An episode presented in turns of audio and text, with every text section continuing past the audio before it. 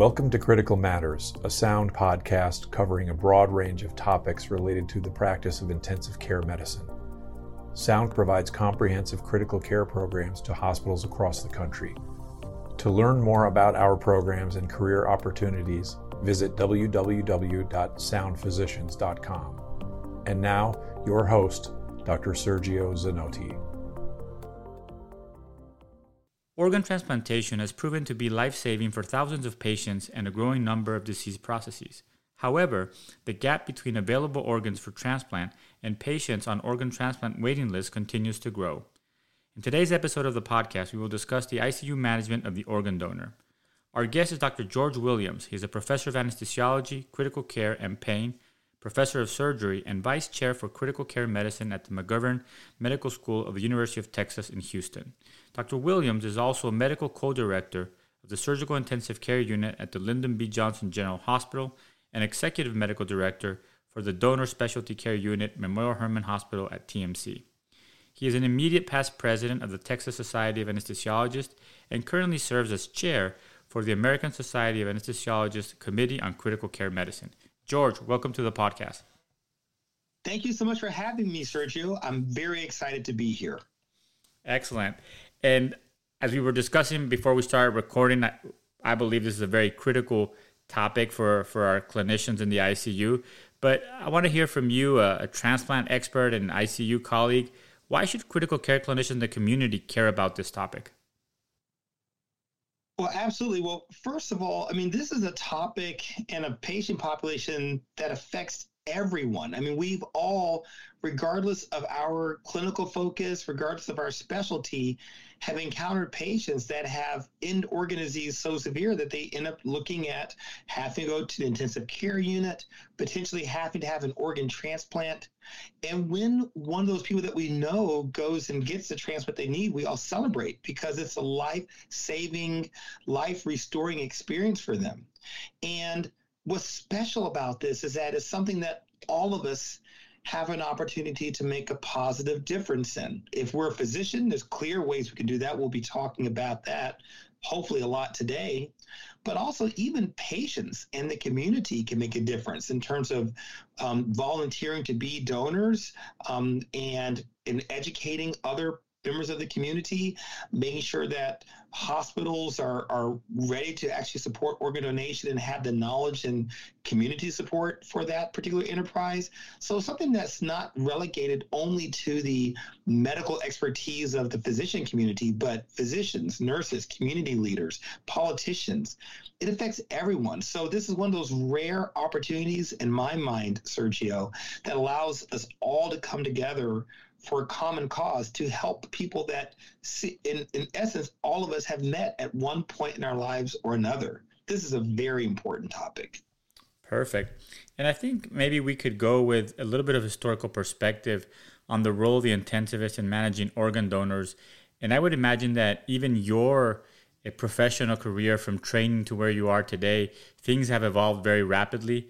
Uh, organ transplantation is a young compared to many other areas of medicine, but also something that is growing at a very rapid pace? Yes. I mean, wow. I think about that's a great question, Sergio. I think about um, the experience I had, you know, when I first was a resident in terms of our ability to manage organ donors. It was literally like, hey, the there's an organ donor in bed number 10 and they need a central line. Will you come do it? And yes and then i just leave you know and then the whole the wheels just keep turning. And then fortuitously i was really blessed with the opportunity to start staffing a neurosciences icu immediately upon completing my fellowship. And um, in that experience, we had a tremendous amount of organ donors because of the nature of the disease processes that come to a trauma center and vascular center of excellence like Hermann um, in the neurosciences intensive care unit. And I found that um, the role of the intensivist was still not defined, almost coming like we have, we need a procedure done. If we need a quick opinion on this, fine, come by. But otherwise, your role is PRN as needed, um, and functionally very limited. We were all educated on, hey, if you have an organ donor, this can affect organ recipients, so please be helpful. And we've always tried to do that. But I think that the role has evolved tremendously over time and to where we are right now, where we actually have intensivists being expected to play a formal role in the management of organ donors, to actually make decisions about the type of fluid and the content therein, the um, the, the decision of what type of vasopressor to use, what sorts of interventions, positioning, ventilator settings right now we're evolving the field of critical care medicine to not be a, a cork that goes into the hole or a band-aid that fixes something while we're waiting for the donor to go to the operating room. But actually with the opportunity to potentially by management of the of the donor to actually um, make a difference in terms of how much of an impact how much of a gift that that donor can have. And i should say that once we started managing organ donors specifically in my my unit and my practice in my group, we started calling our organ donors heroes, and we felt that that was a a very telling and good term because we say patient is not accurate because they've already passed away because they're a brain dead organ donor. And we don't want to you know we if we say organ donor that's it's almost like a it's a slightly depersonalizing sort of thing, but hero really um, encompasses the entire nature of what this person before they passed away intended to do to make a positive difference in their community and to help save the lives of other people to get people off dialysis and get people out of you know when they're in liver failure for example to give them a second chance at life. So that that term hero i think is important because it personalizes and really engages us as intensivists. We're like, hey, this is not my patient, but this is a hero. This is someone who is rushing in to help save someone else, and I have a role to play in that. And so it's, it's evolved tremendously in my mind over the past 13 years of my practice. And and I love that perspective. Eh, I've never thought about it like that, but I do agree with you in the term of um, calling them heroes. And also, when you think about it, George, good critical care saves lives. Once a patient mm-hmm. is declared dead by, by, by neurologic criteria, good critical care still saves lives by preserving those organs, right? Absolutely. Absolutely. I, I um I think as an intensivist it's important to keep that in mind because we're human beings too. And sometimes once someone has passed away, um, and they have they're, they're now declared brain dead, it can be like, well, my part is over. I did everything I could. There's nothing left for me to contribute here. And our role as evolving to help with management of organ donors really really is a three a 180 degree turn from that perspective. It's more like I did everything I can for this patient. They've already passed away. Now let me do everything I can for several other people that may benefit from this patient's gift. It's a big paradigm shift. Perfect. And I want to jump right into the clinical management of the organ donor. But before we do that, if you could just give us a, a very short definition and difference between DBD and DCD. Oh yes, well that's that's a very important distinction. DBD, uh, uh, a, donation after brain death, is someone who's brain dead. They're officially dead. They actually have a time of death recorded in a chart. That's a relatively straightforward concept for most people. However, DCD donation after cardiac death is really interesting. It's someone who's at the end of life where the family is planning to withdraw care and the decision is made that they still want to be an organ donor, we actually time the withdrawal of life support measures and the conversion of comfort care to a time that the operating room is ready, that our transplant procurement surgical team is ready. And if the patient expires with or if the hero expires within a set time frame, it's usually within 60 to 90 minutes, then we um we are able to still take certain organs, and that's there's a lot of discussion behind that. I hope we get to Sergio. We can take certain organs and actually facilitate donation even in the event that there's the heart's already stopped after five minutes. So it's a it's a um, a fascinating uh, opportunity because right now we're getting to about almost 25% of organs are donated via DCD, and we have opportunities to make that even happen more. So it's a very exciting um, opportunity coming up in that respect. Perfect. So let's start with management of the brain dead organ donor, which, like you stated, is the majority of organ donations as of now still. And uh, before we, we, we, we, get into the topic, just for our listeners, the whole um, concept and the whole procedure to declare a patient brain dead obviously is a podcast on itself and we have done that podcast before and i will reference those in the show notes. But once uh, we're assuming that we already have made uh, made that process and that we um, all agree that the patient uh, is brain dead or or has been declared dead by neurologic criteria um, let's talk about the care of those donor patients or those heroes George, and maybe start with a little bit of a general overview of the pathophysiology of brain death. Yes, absolutely. Well, first of all, my compliments to you, Sergio, and your team for having already covered brain death. Like you said, it's a big topic. And the pathophysiology is very interesting because you no longer have participation of the central nervous system in maintaining vascular tone and maintaining um, uh, the actual circulatory needs of the of the end organs. So functionally, a brain dead patient is a lot like a septic patient. They're vasodilated. Um, from a hemodynamic standpoint, they're functionally hypovolemic because of that vasodilatation. And that vasodilatation is not due to fenestration of the capillaries, but just due to loss of sympathetic outflow. So these patients tend to be very, very hypotensive, requiring significant amounts of vasopressors, um, which is very, very unique in and of itself.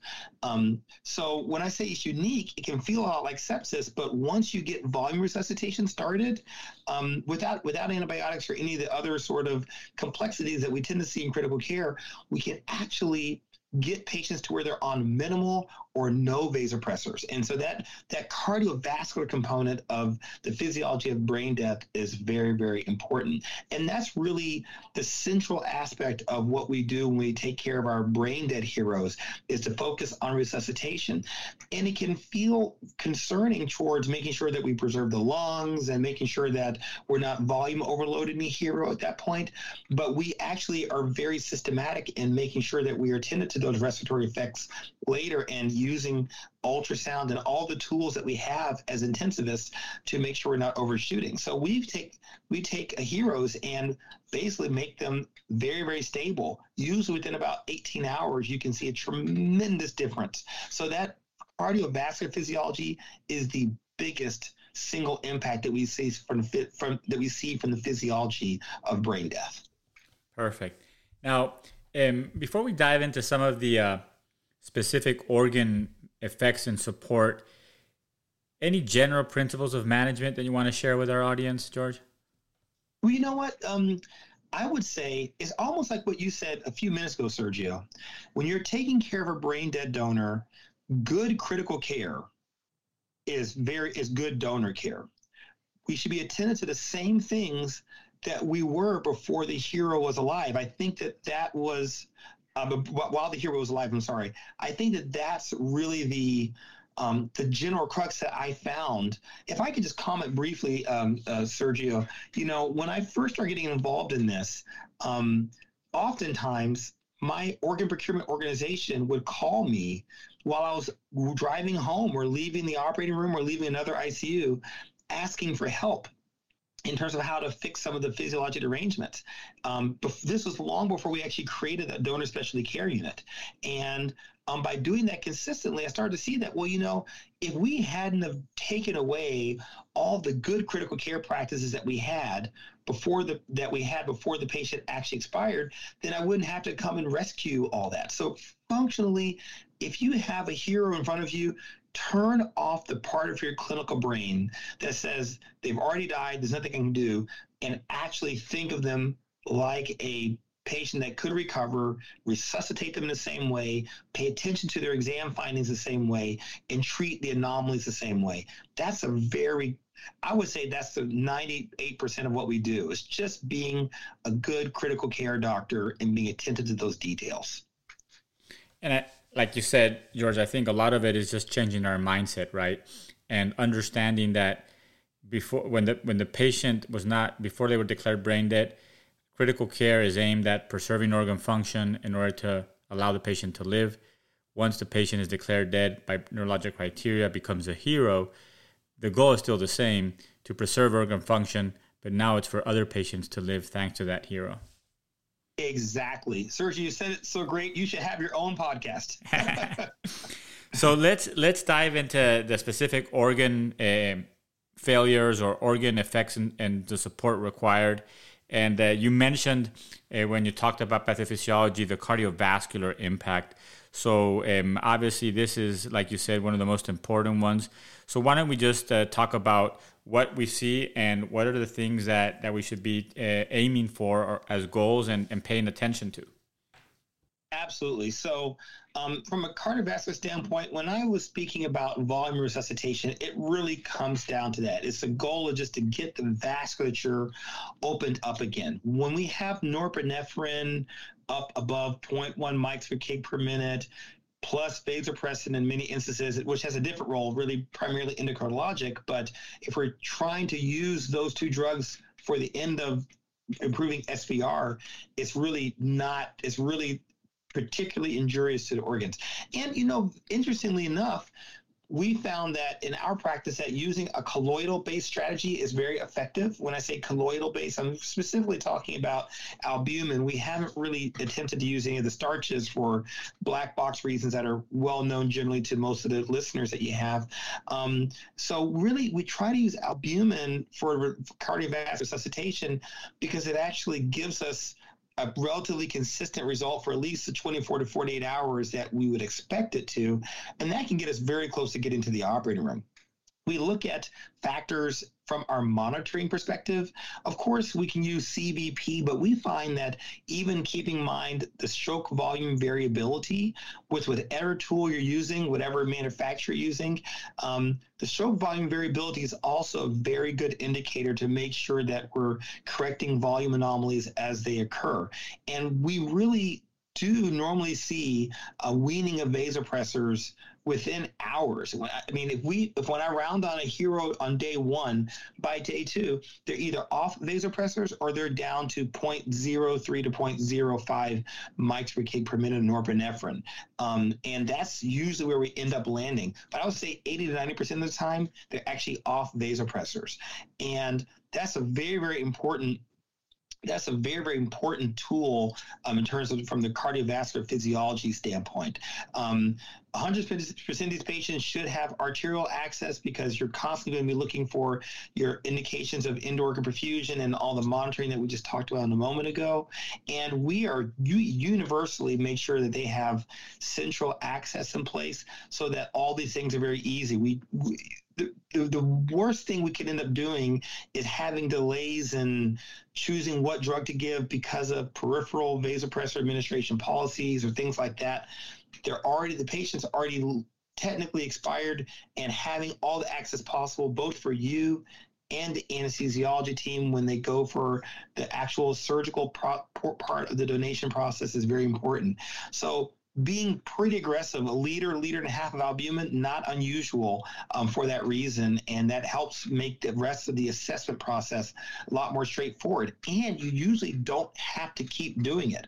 Once you catch up with their, where their vasculature is, their neuro, their sympathetics are totally gone. So they're not going to reconstrict down We have to worry about them becoming hypertensive or mobilization issues.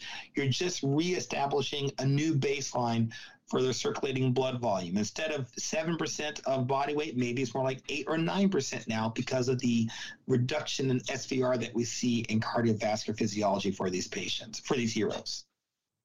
You mentioned vasopressors.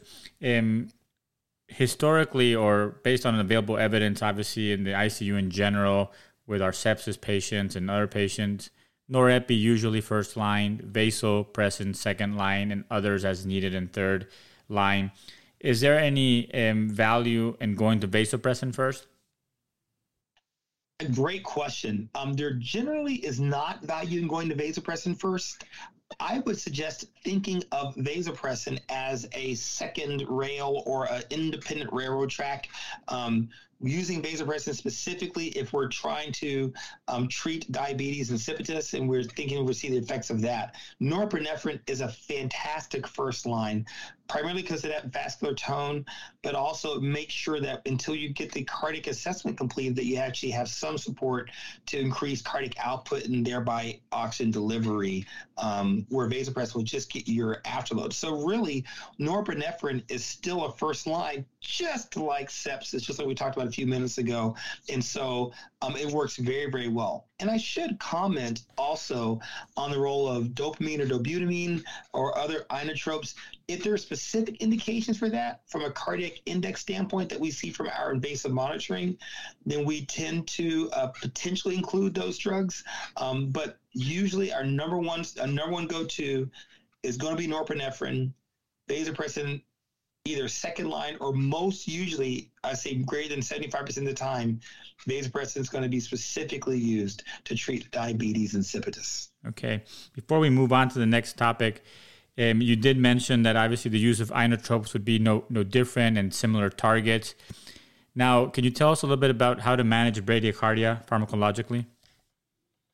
Oh wow, um, that's a that's actually a great point. There's if if we're talking about bradycardia from um, assuming there's not an oxygenation problem or there's not a you know conduction defect that you're aware of, we actually once you get past norepinephrine, it's actually very reasonable to actually treat um, quote unquote symptomatic. And I'm saying I'm quoting the symptomatic because um, the HERO's already expired, but um, symptomatic bradycardia that's actually causing hemodynamic consequences with some of the simpler agents like scheduled glycopyrrolate, literally just getting your chronotropy up uh, without this, as long as your contractility is good. If the HERO's contractility is poor, that's when we really have to start talking about um, dobutamine, for example, to specifically get contractility better.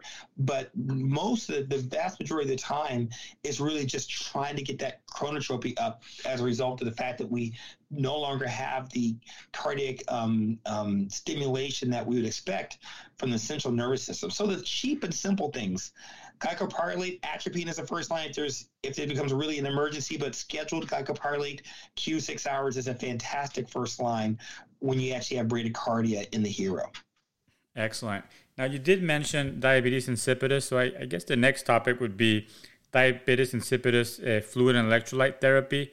Can you tell us a little mm-hmm. bit more about that? Yes, boy, diabetes insipidus, we end up seeing a lot of this, um, as we can imagine, because so many of our patients are going to have substantial neurological injuries prior to their declaration of brain death.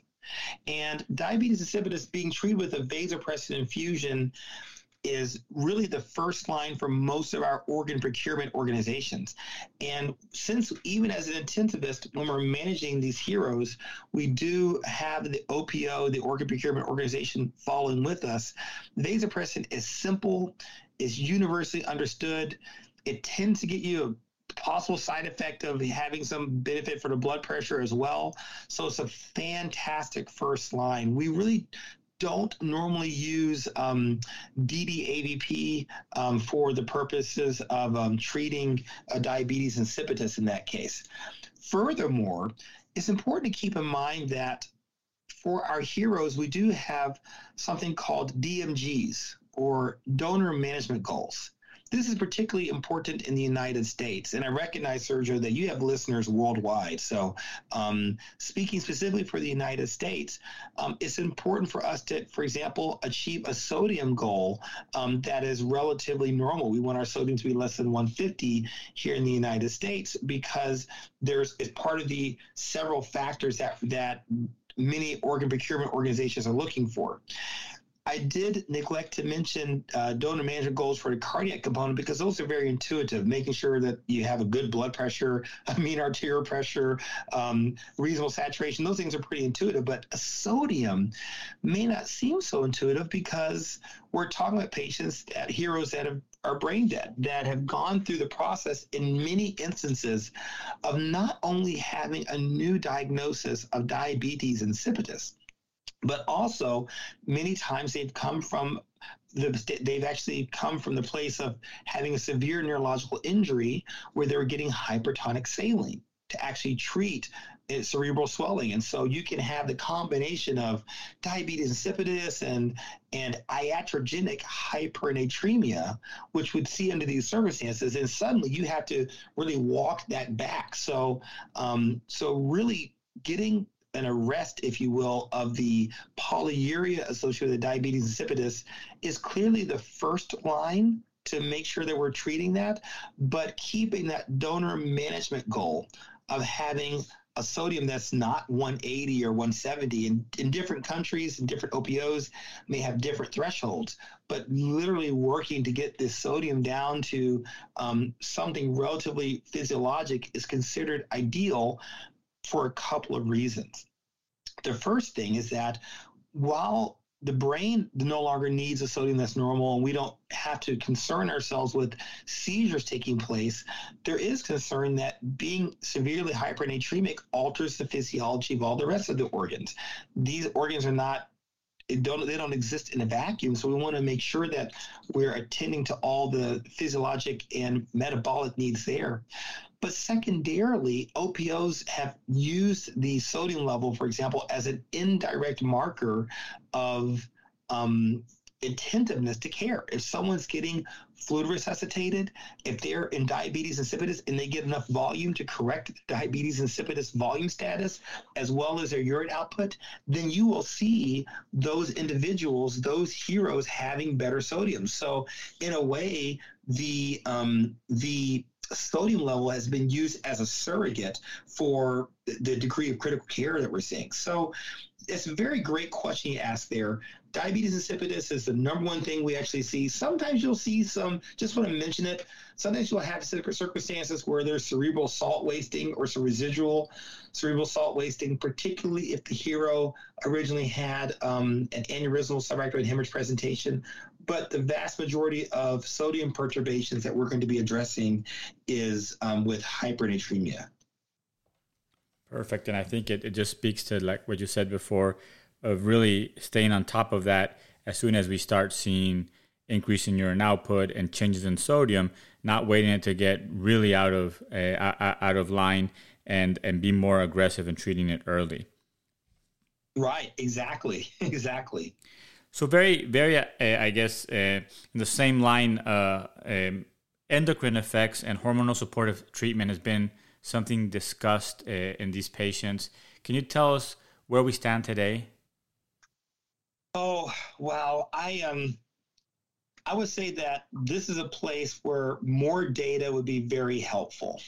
Um, the you know, T4 has actually been used um, as a infusion to help optimize cardiac function, um, and that supplementation, uh, just because of the nature of what it is, falls under the endocrine canopy. But you may see um, OPO is looking at estrogen therapy administration because estrogen therapy as well has been associated uh, anecdotally and with retrospective data to improve cardiac function. Um, the more we look at it, the more we found that that is really not something that's actually useful. Um, and so it literally um, was, we were seeing it all the time. Our OPO felt very strongly that we should continue estrogen therapy. And then we were able to stop estrogen therapy um, after about a year of that because we, we were concerned about the hypercoagulable effects from it. And we, there was just no good prospective data to actually support it. So, from an endocrinologic standpoint and supplementation therein, um, uh, the T4 is still accepted as a um, as a useful infusion to optimize cardiac function, even though it's not universally used. Um, we have some reasonable data that supports that, and so it has remained stable. Estrogen has kind of come and gone. Um, it's been very interesting in that respect. And I should mention while we're on endocrine, um, glucose as well. You know, being attentive, and here comes a good critical care again, making sure that you have a glucose of less than 180 is a very reasonable thing for a living patient, let alone a hero. And so we actually have you know, insulin infusions that we'll have to start from time to time um, in the donor specialty care unit to make sure glucose is appropriate because that prevents osmotic diuresis. It prevents all the other issues associated with hyperglycemia that we all know to be an issue in the living patient as compared to the hero that's going for donation. I've seen in some instances, George, that um, organ procurement uh, organizations uh, will ask for like large doses of steroids. Uh, I, I understand that the idea is that you are treating cytokine storms or, or high cytokine levels that could occur after the initial brain brain death uh, event. It, and especially in the lung, that might be important from what I understand. Where do we stand with that today? So that's that's still this is really more local and regional practice instead of formalized accepted um, practices based off of prospective randomized controlled data. Um, there, there, we actually have even in our OPO seen a, a efforts to actually schedule steroids. We still do that very often, um, but but it's really not clear if and how that's actually helpful. Um, it, it's it is almost there is almost something that has to align with another clinical goal in order to really be justified. Let's say we know that the hero's cortisol level is very low and they're still requiring um, vasopressors. We can use that that intrinsic conversion of steroids to norepinephrine um, to facilitate more hemodynamic stability. Um, but it's really not there's not a good reason. Like for example even if we look at lung injury if there's true lung inflammation is substantial yes but we really have to really focus on really good toileting to make sure that we're treating that inflammation.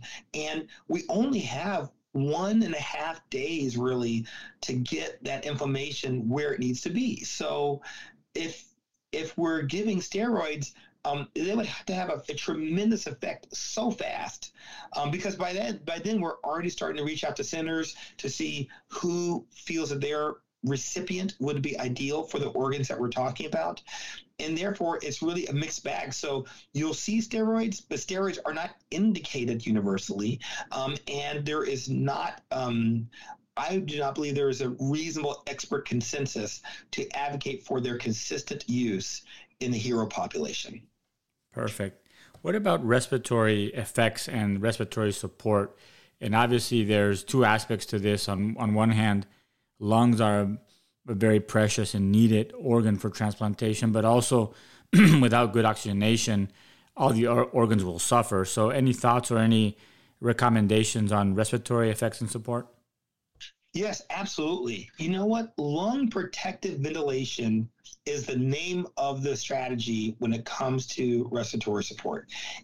From the moment they get under our care, the first thing that we do is to perform a bronchoscopy and to make sure that we're recruiting the lungs.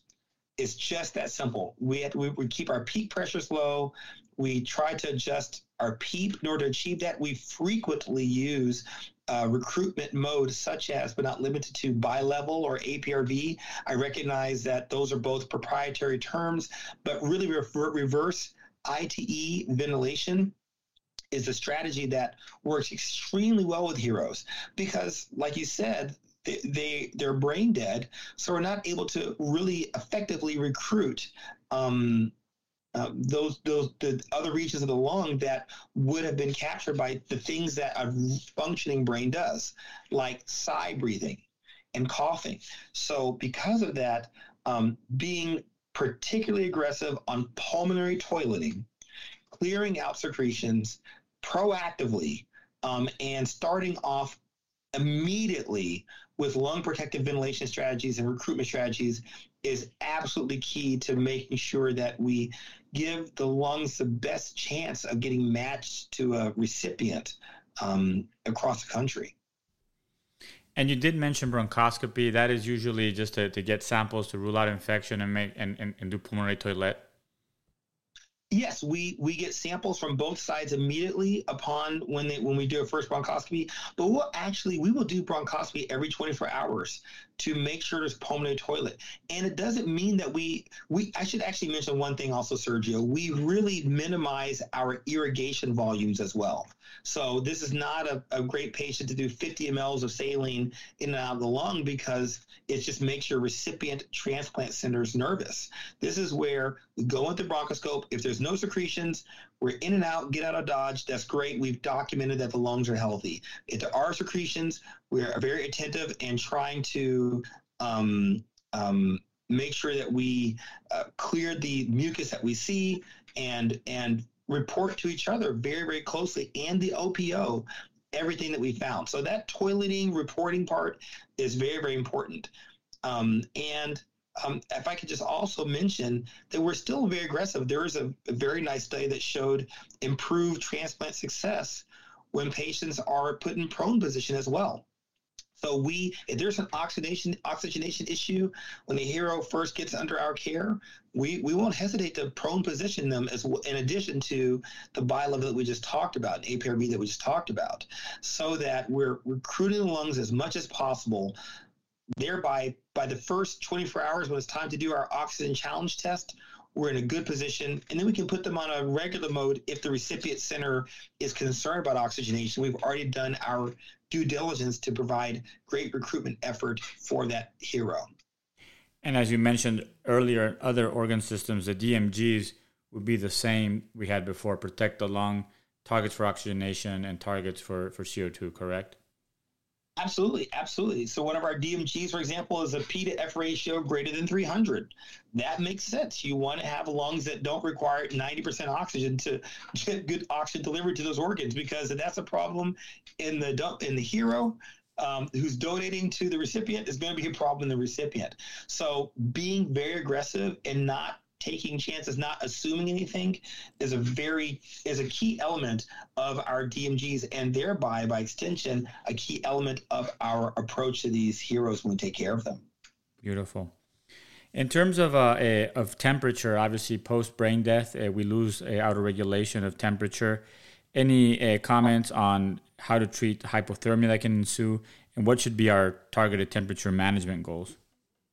Absolutely. You know, hypo the temperature is technically not a DMG, but it's just good critical care to get them back up to normal. So bear huggers, you, because of the fact that it takes at least a couple of days to match, usually three days, uh, to match a hero with a recipient, we normally have enough time to actually warm the hero up with simple surface cooling, which generally works very effectively. I haven't really had to I very rarely have had to consider placing um, catheters um, in the um, you know, uh, cooling catheters or warming catheters or temperature modulating catheters in the femoral or any other access point. Usually the hero respond very well to forced air uh, heating or cooling. Um, but because of the coagulopathy we see from um, hypothermia, we absolutely try to get the heroes back up to normal temperature, which is really important. Um, particularly once they've lost that autonomic functionality, we can see substantial temperature changes. And this can become an issue even when patients, sometimes you have a hero that's, we may do it. There's a hero that's on dialysis, for example, the hero that's on CRRT, uh, for example. We've had to do that. And when you actually have those circumstances, temperature control becomes a very important part of our strategy. And to close up the discussion on the brain dead uh, organ donor management, uh, any other aspects of general care or nutrition that you want to comment? You know, um, one thing I'd like to comment on nutrition, that is an area of, of ongoing study. Right now, the OPOs really feel that the risk of a hero aspirating is to the point where hey we just don't want to take a chance. We'll do zero nutrition for the three days that they are awaiting their uh, assigned recipients for the organ donation process. However um, some of us in the organ um, donor management community do feel that nutrition is an important part and potentially a very important part of management of the hero that we the heroes that we take care of um, because we start changing all sorts of physiology when we actually um, have a hero. Um, if we start if we start starving the hero, then you're looking at increased catecholamine surging, which is certainly possible. Um, we, you're looking at reduced glucose um, homeostasis, all those things that we take for granted. So even trickle feeds could be helpful. This is something that we plan to study in the near future. Some OPOs allow full full tube feeding. Some OPOs have trickle.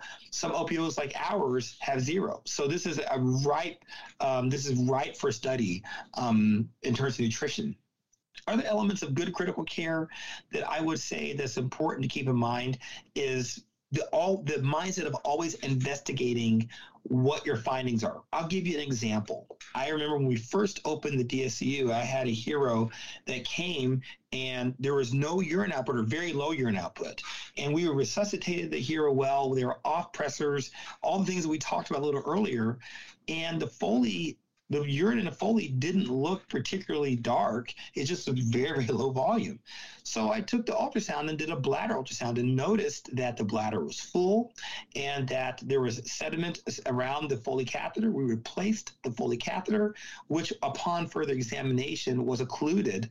Um, and we uh, replaced it and then urine output was great. We were able to list those kidneys, for example. So, you know, just being attentive good general critical care, not taking anything for granted, and particularly when the OPO says, "Hey, look, they're kind of sick, and you know maybe we're not going to list, uh, we're maybe not going to list the lungs." That doesn't mean you give up on the lungs. You try so that the OPO says, "Wait a minute, those lungs actually look pretty good after all." Maybe we can help someone. This is a process of both the OPOs and the intensivists growing into this new collaboration, this new role where intensivists are actively taking part in, in donor care. And so because of that, leaving every putting everything on the table, giving it a full court press every time as a general strategy can really benefit the recipients of these heroes. And another important aspect of, of this is that one hero can actually change the trajectory of the life of multiple patients, right? It's something that often we, we forget. I mean, there the, the organs may go to different people, different states, and really you are having a tremendous impact on on on on, on several patients. Absolutely, absolutely. I mean, on a bad day, if you only get kidneys, for example, you just change the lives of two patients. And on a good day, you're talking about pancreas and small bowel, you're talking about lungs, you're talking about heart, you're talking about liver. I mean, the impact can be tremendous. And it is incredibly touching when we hear about families that have, have loved ones that have got a new lease on life. Be, you know, adding one organ to that list, two organs to that list is a big deal.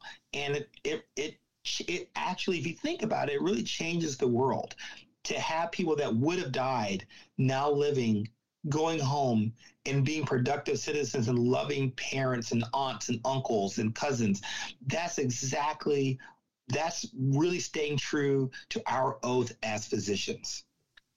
So we talked a lot about the management of the brain dead um, organ donor, and you mentioned at the beginning that uh, DCDO donation after cardiac death is increasing. Uh, any particular points that you want to bring up to the management uh, of donation after cardiac death? Um, yes, there's a couple of things that I think are very important. The donation at the cardiac death patient is relatively challenging because because they are still alive immediately prior to donation. It is it, that hero to be does still remain under the care plan of trying to minimize the impact of their underlying disease. And so that can make things a little challenging in terms of being arrested with resuscitation or what drugs to use, things like that. So it's important to keep that in mind um, while still being respectful, respectful of that gift and keeping that quote unquote line very clear that you're doing everything you can to save the potential hero while simultaneously um, doing everything we can to support that potential hero's wishes to donate.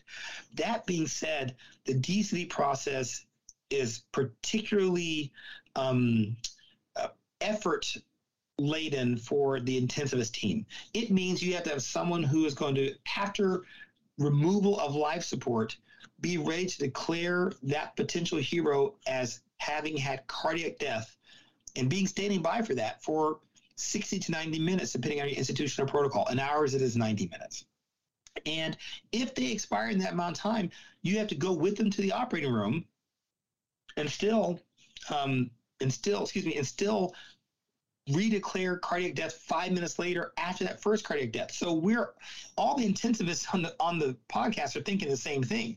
How am I going to have time to manage my ICU service and have my one person potentially who's in house doing that. It becomes an incredible logistical challenge. And so this is particularly like in in my my field where I felt that anesthesiologists can help a lot because you usually have an anesthesiologist in the hospital. Every anesthesiologist, if they're truly practicing as an anesthesiologist can tell you if a patient is dead or not. Um, and so that can be, they can easily function as part of that team after hours and then or whenever you have the opportunity during the daytime making a clinical plan to make sure to have someone from your team ready to provide that support to declare that hero the next thing i want to mention is that dcd has gotten a whole new wave of complexity um, and uh, what i mean by that is one of the challenges with DCD donation is that, well, the heart has stopped. So is the liver still good to donate? Is it still safe to donate the lungs or the heart? And there's a, we can have multiple podcasts on that topic. But the thing that your your um, listeners may need to know, or do need to know, is the advent of um, NRP or normothermic regional perfusion. And what this really means is that you take a DCD donor that has been declared dead. They come to the operating room. Now they've been confirmed dead five minutes later. They are a hero now. And the surgical team ligates the carotid artery so there's no blood flow to the brain, cannulates to put the hero on effectively cardiopulmonary bypass or an ECMO circuit and reperfuses the organs that are there, reperfuses the heart and the lungs and the the liver and the kidneys, but they're not reperfused in the brain because the brain has already been clamped off for um, uh, for the purpose of making sure that we're not um, reperfusing the brain and causing reanimation there. So by doing that, that as you can imagine is very complex and it can raise a lot of technical, even ethical issues until all the questions are answered. And so knowing that NRP is out there and is being done in different ways, but with that fundamental mindset in place um, is a very important thing for the intensives to be aware of. Perfect, and I, and I think that, like you said, a lot of times for if you're the single um, intensivist at a busy ICU and you have a potential DCD uh, patient, it becomes, like you said, a, a time poverty issue. But what I would uh, always encourage people to think is that that probably or very well could be the most important thing you do on that shift in terms of saving lives. So so try to think of the families that you're trying to impact, and uh, and also a topic that we didn't touch yet, which I think is also important, is that there's also literature I understand, George, on the value for uh, for grieving families of the hero. Uh, knowing that they have impacted our lives a lot of times can have a very positive and salutary effect on that grieving process. Gosh, Sergio, thank you for bringing that up. That is absolutely an important part. The literature is quite clear on this. When you look at grieving families, the fact that they were able to donate organs is a tremendous benefit in the grieving process. This is every time it's been studied, it's shown the same thing. You are helping not only the recipients of those organs, and we should do everything we can in that respect, but also you're helping the families because no one ever wants to be in the position to where they're deciding to give do- donate organs. That means that their loved one has died or they are in the process of dying. So it's a way for us as as intensivists to actually care for the families by ensuring that their gift is maximized. When we're talking about a family that was able to give the kidneys versus giving the kidneys a heart and the lungs, that's a huge impact. You can tell that family that their loved one is helping sustain life with these four or five or six different people, and that makes a, a tremendous positive difference. Positive difference. I just, I just want to say real fast, Sergio. You know, one thing we do at, at Hermann is that we actually raise a flag um, a donate life flag or an organ donation flag every time there's a hero in our unit. And when the hero goes to donate organs in the operating room, um, as much as is possible, we have what's called an honor walk, where the staff stand along the walk to the operating room to to honor and recognize the donation, the gift that person is giving. And then we have a moment of silence in the operating room that we take very seriously. And then after that, the flag is taken down and given to the family to support the family. The first thing we did when we d- designed the DSCU was make sure that we have a family space in DSCU. So supporting the family and meeting the needs of the family are an incredibly important part of why intensivists and getting involved in the management of heroes is so important because we're helping families all the time. We know how to support families. This is another element of providing great care to our patients before they become a hero and after they become a hero.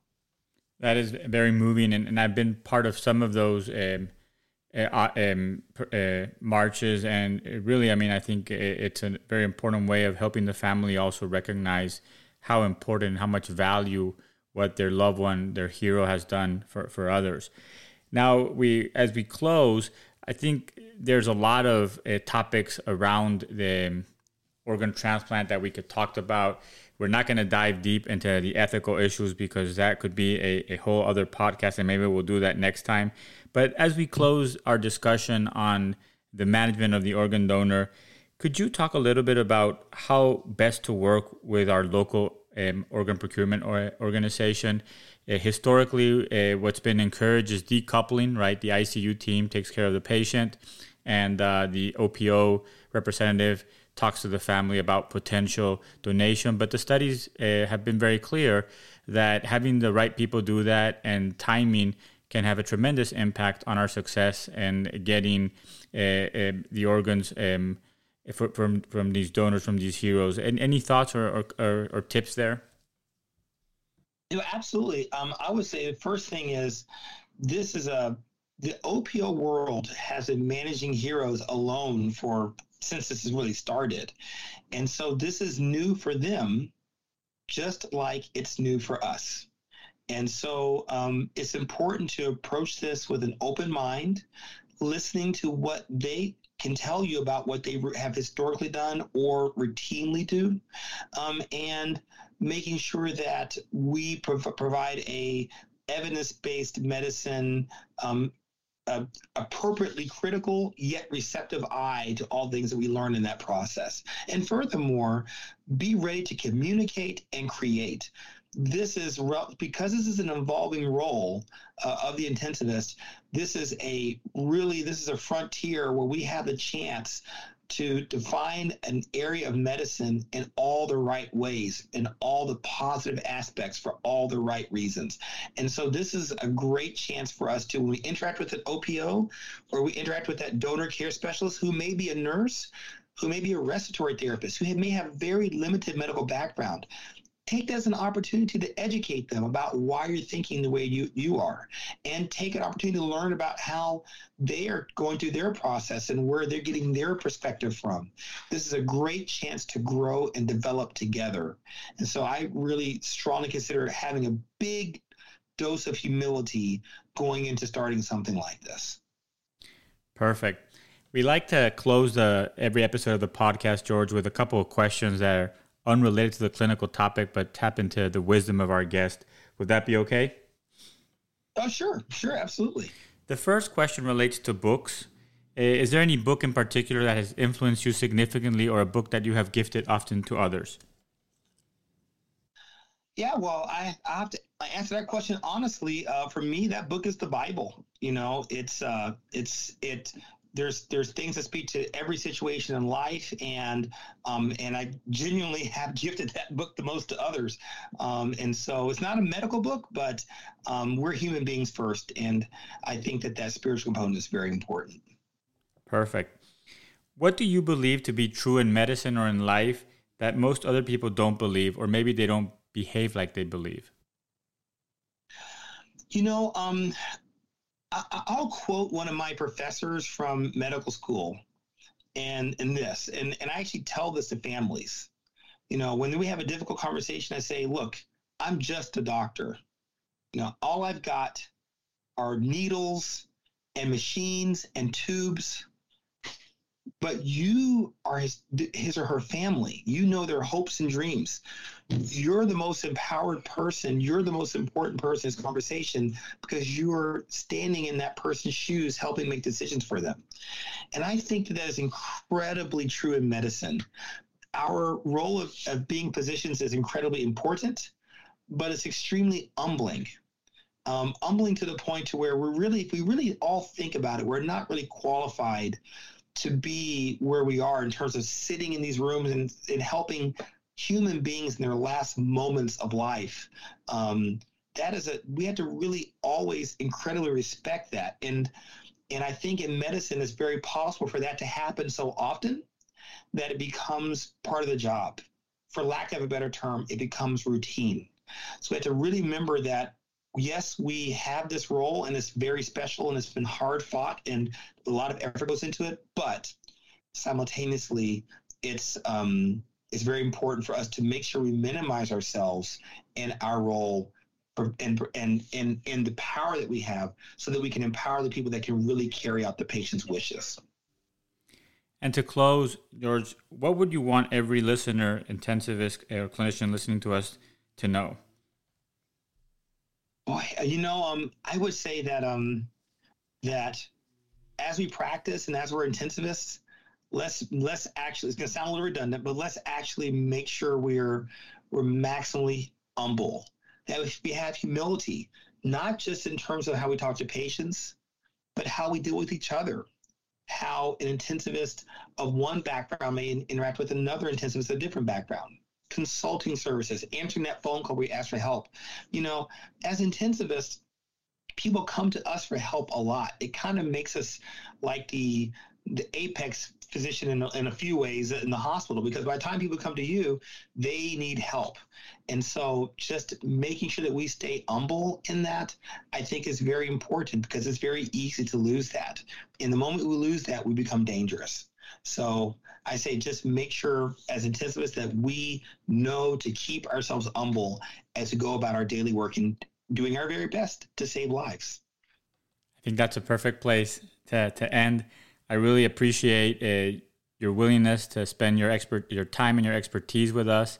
Enjoyed the conversation, learned a lot, and uh, hope to have you back on the podcast to talk about this and other critical care topics. Thank you so much, Sergio, for having me. I've had a great time talking to you, and I really appreciate the incredible work that you and your team do. Thank you so much. Thank you for listening to Critical Matters, a sound podcast. Make sure to subscribe to Critical Matters on Apple or Google Podcasts and share with your network. Sound's transforming the way critical care is provided in hospitals across the country. To learn more, visit www.soundphysicians.com.